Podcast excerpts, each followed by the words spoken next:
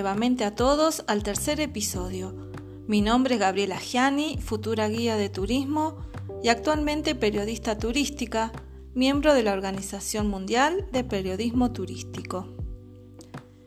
En este episodio les hablaré sobre crisis en el turismo y tomo como base el libro de Miguel Ledesma, quien es el líder de la nombrada organización. El libro se llama justamente Crisis y Turismo, y para comenzar voy a leerles unas de las tantas definiciones, así que en principio destaco las siguientes. La crisis es un componente intrínseco del ser humano. Por ello, donde hay seres humanos, siempre hay crisis y siempre las habrá. No es posible imaginar la vida y mucho menos el turismo sin crisis. Agrega, en otra definición, la crisis es negativa en primera instancia, pero siempre conlleva aportes positivos. Crisis puede ser desajuste, pero por algo positivo o por algo negativo, y que puede derivar en resultados positivos. Otra definición dice que las crisis, como la energía, se transforman, no se destruyen. Esto Quiere decir que no es posible vencer o evitar una crisis, como muchos gurús suelen predicar. Las crisis se atraviesan, se transforman y pueden llegar a prevenirse. Y por último, en relación con el turismo, dice, el turismo es el área de la vida más complejo en relación con sus crisis por su interdisciplinariedad, abarca la mayor cantidad y variedad de sujetos productores y víctimas de crisis. Y desde aquí haré hincapié en lo que concierne al turismo etnográfico. Recordemos que este tiene por objetivo que el turista se conecte con espacios de gran influencia folclórica, especialmente aquellos de carácter aborigen o indígena. En principio, no hay dudas de que en un entorno de pandemia, como lo es la del COVID-19, todo el mundo ha sufrido determinadas crisis, como por ejemplo económicas, sanitarias, laborales, educativas, familiares y sociales, entre otras. Según publicó la UNESCO, la crisis sanitaria mundial ha demostrado la resiliencia de algunas comunidades indígenas, pero sobre todo ha puesto de relieve la fragilidad de estos grupos humanos, cuya pobreza, desnutrición y escaso acceso a la atención médica los hace especialmente vulnerables a las enfermedades infecciosas. Los pueblos indígenas siempre se han aislado del resto del mundo cuando las circunstancias así lo han exigido.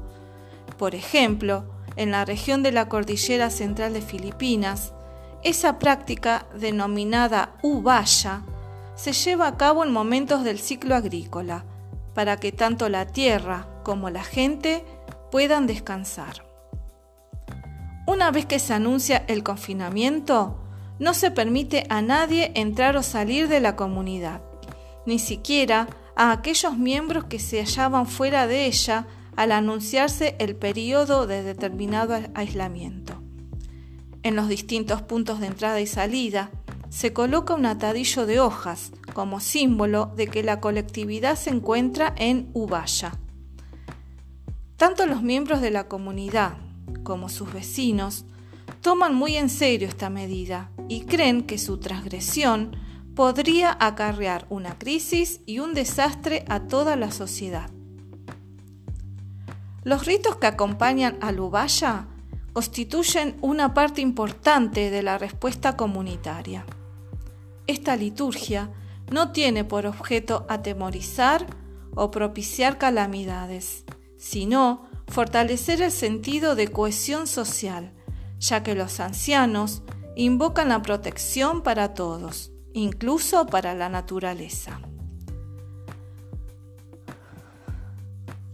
En diversas comunidades indígenas, los ancianos también realizan rituales similares, que hacen hincapié en la necesidad de alcanzar el equilibrio entre el mundo físico y el espiritual, con el fin de proteger a sus aldeas.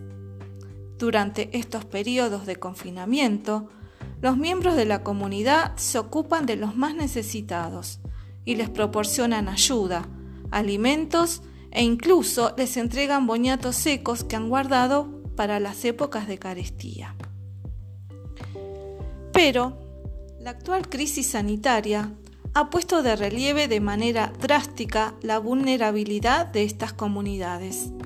Los pueblos indígenas, que adolecen de falta de instalaciones médicas y acceso insuficiente a servicios básicos, saneamiento y medios básicos de protección, entre otros el agua potable, el jabón y los desinfectantes. Están gravemente desfavorecidos por la marginación socioeconómica, que para ellos representa un peligro desmesurado durante las emergencias de salud pública. Su lucha permanente contra la deforestación, el cambio climático y la pérdida de medios de subsistencia tradicionales los hace especialmente vulnerables a las nuevas infecciones. La pobreza, la desnutrición y el alto índice de patologías previas han agravado los riesgos que corren estos grupos humanos, en muchos de los cuales conviven en el hogar miembros de varias generaciones en estrecho contacto con los ancianos de la familia. UNESCO también explica que la pandemia ha agravado los múltiples problemas que ya afrontaban los pueblos indígenas, por ejemplo, incendios forestales, la discriminación, el avance de la minería en Ecuador, que siguen atravesando los territorios indígenas para la extracción del petróleo. La crisis actual está poniendo a prueba el estilo de vida de estos pueblos. Muchas tradiciones y prácticas culturales que conllevan reuniones y procesiones para celebrar eventos tales como cosechas o ritos de iniciación a la vida adulta se aplazan ahora para proteger la seguridad de los ancianos y los más vulnerables. Los esfuerzos que los gobiernos realizan para responder a las necesidades específicas de estas comunidades no suelen ser suficientes y no abordan tampoco las repercusiones a largo plazo que pueden afectar a los medios de vida y las supervivencias de los pueblos indígenas. Es preciso tomar medidas urgentes para velar porque los pueblos indígenas se mantengan informados en su propia lengua, protegidos y priorizados. Los indígenas ancianos constituyen una prioridad para estas comunidades por su condición de depositarios de la historia, las tradiciones y las culturas de nuestros pueblos, elementos que conducen en algunas regiones a activar circuitos turísticos. Pero también es necesario garantizar el derecho a la autodeterminación de los pueblos indígenas que optan por el aislamiento voluntario y que respeten su decisión de mantenerse confinados. Cualquier plan o intervención al respecto debería otorgar atención prioritaria a las decisiones y a los derechos de las comunidades indígenas.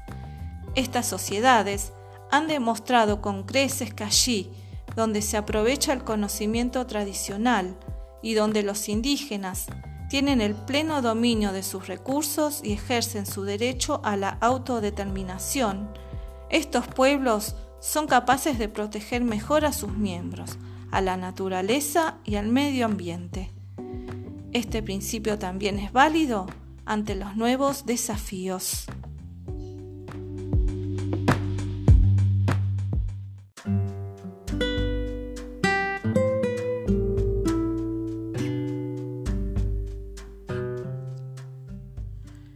Si de crisis se trata, el turismo no queda al margen. La pandemia del COVID-19 no es la primera crisis que sufre este sector, ya que poniendo la mirada en diferentes factores, podemos citar otras crisis que afectaron al turismo. Por ejemplo, las guerras mundiales o guerras en determinadas partes del mundo que influyen negativamente en la actividad turística de los países o regiones afectadas por las crisis bélicas. Otra crisis que afecta directamente al turismo son los fenómenos climáticos y naturales, como lo son los huracanes, tsunamis, terremotos, aludes y épocas de lluvias que causan grandes inundaciones y riesgos de infraestructura en los destinos. Poniendo la vista en Argentina, la crisis económica ha afectado al turismo emisivo, es decir, viajar al exterior se ha complicado con políticas gubernamentales, perdón, como impuestos a la compra de dólares, impuestos a compras en el extranjero, límites para la adquisición de moneda extranjera y una alta brecha cambiaria entre el peso y el dólar o euros. Pero, desde este punto de vista, sí se favorecen los extranjeros que ingresan a este país. Crisis también las hay en empresas de transportes aéreas, terrestres o marítimas, cuando los accidentes se tornan preocupantes y generan una gran baja en sus ventas.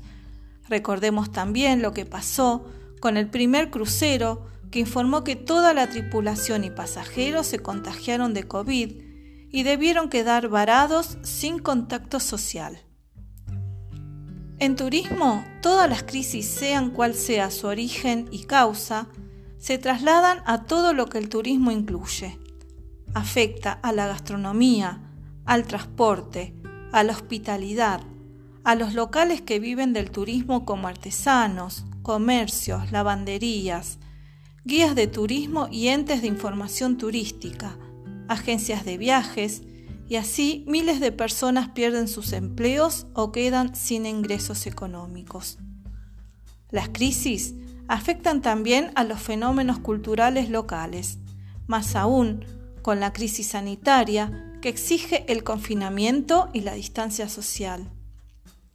Y para cerrar, les quiero contar algunas vivencias personales en destinos turísticos que visité y hablando de crisis se me vinieron a la memoria. Por ejemplo, en un viaje a Ecuador, la crisis ecológica que generó la construcción de edificaciones cercanas a la playa y que afectaron directamente al ecosistema y a la biodiversidad, especialmente con las tortugas y sus crías. Otro recuerdo es cuando viajé a Atenas, en Grecia, y la crisis política de ese momento afectó las visitas de los turistas a los lugares emblemáticos de la ciudad. Y para terminar, les cuento una crisis propia que creo vale la pena contar, en especial a las oyentes mujeres. Viajé a Estambul sola y en mi estadía y recorridos por la ciudad, más allá de disfrutar enormemente su cultura, me vi inmersa en un mundo sumamente machista. Allí no existe el dicho las mujeres primero. Recuerdo que hasta me han empujado en la fila para subir al ferry o que me persigan incansablemente por el gran bazar. Acá en este relato la crisis fue mía, puramente personal, y de esta crisis aprendí que la próxima vez debo tener en cuenta que cada lugar tiene su cultura y hay que saber adaptarse. Bueno, me despido con esta frase que encontré. Todo es pasajero, nada es eterno. La crisis también pasará. Me despido con profundo agradecimiento hasta el próximo episodio.